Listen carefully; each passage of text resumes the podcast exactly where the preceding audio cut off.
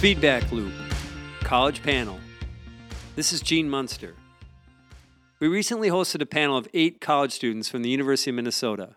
The goal was to better understand how millennials think about social media, communications, video, VR, AR, the selfie generation, the future of work, and privacy.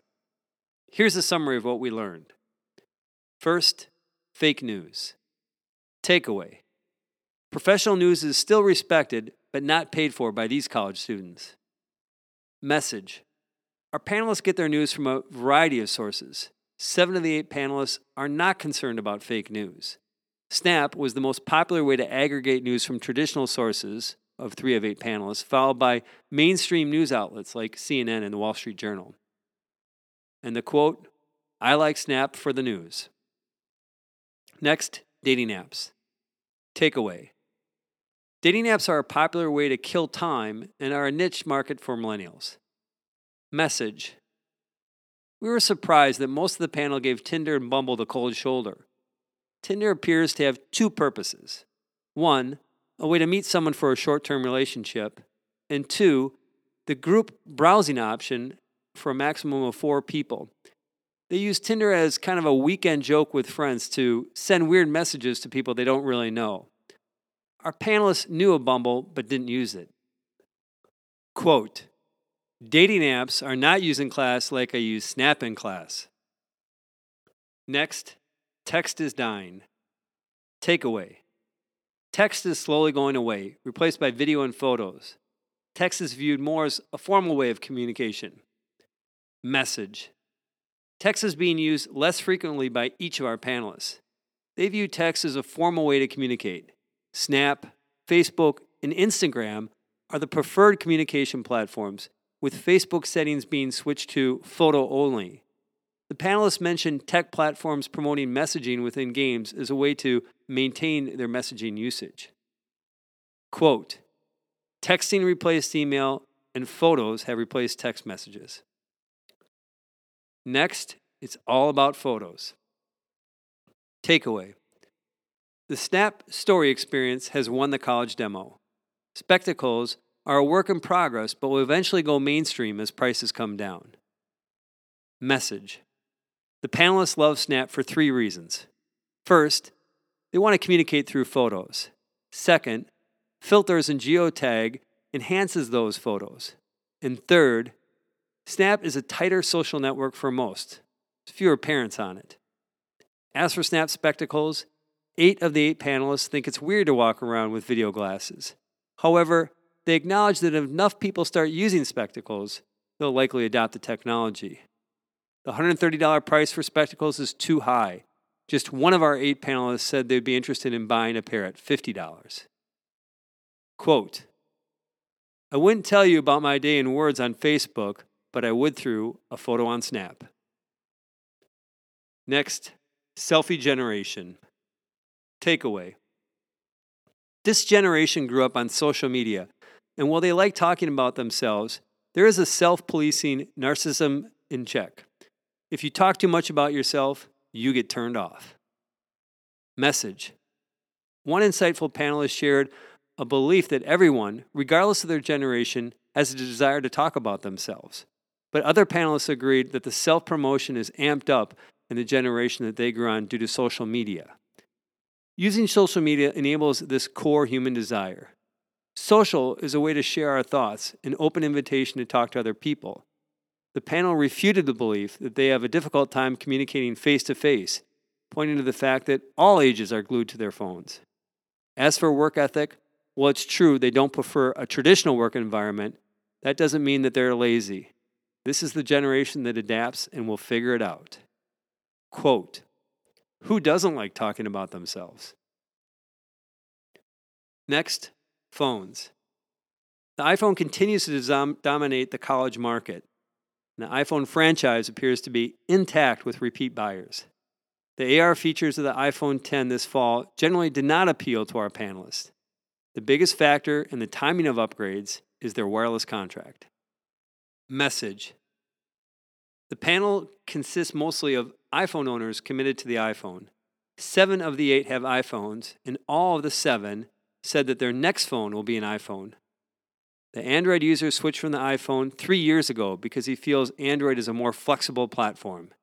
The typical upgrade window is when their contract's up, which tends to be every two to two and a half years.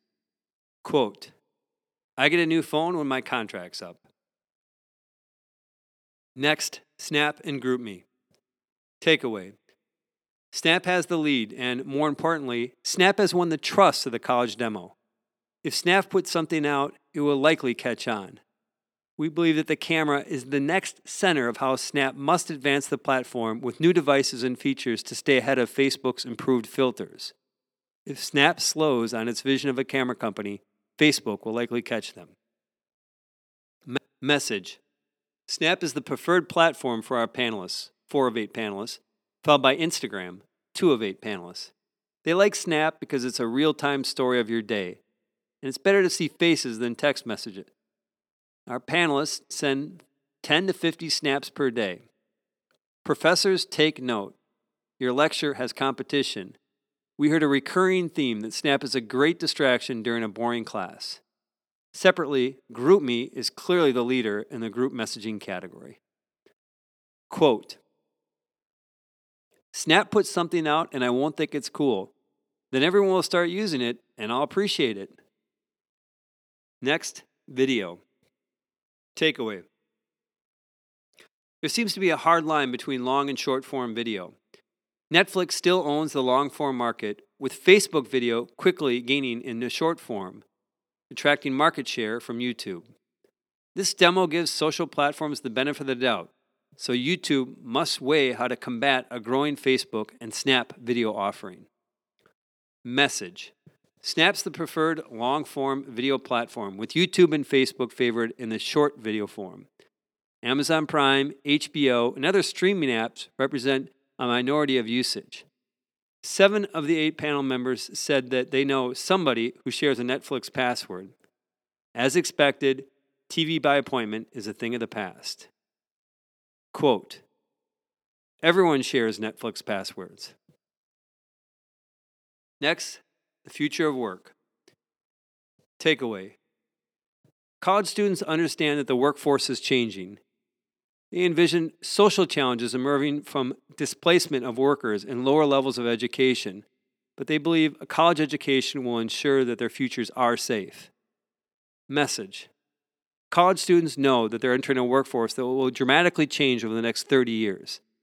They have concern about who's going to control everything as far as resources become more concentrated. In fact, the University of Minnesota offers a class titled Size of the Future that addresses the risk of jobs due to automation. The group did consider these challenges when thinking about a career, with an increased interest in a more technical education that feels more defensible. Ultimately, these students believe that the negative impact of lost jobs will partially be offset by the positive impact of new industries being formed. Quote It's scary. If we can't have cashiers, truckers, and fast food jobs, how will people live? Next, VR and AR. Takeaway VR and AR have a long way to go, but they'll get there. The students see the conceptual value of VR and are struggling with what's exciting about AR. Despite these concerns, the group has an insatiable appetite for technology. They will continue to experiment with AR, even though the experience and the cases will be limited for the next few years. Message Seven of the eight panelists had tried VR. They view VR as a novelty with little repeat usage. Seven of the eight panelists feel that VR and AR are here to stay. Price is less of an issue because they're cheap to use today. More compelling experiences are needed to drive repeat engagement. They saw the gaming space as an interesting opportunity for VR. As for AR, only one of the eight panelists had even given it thought.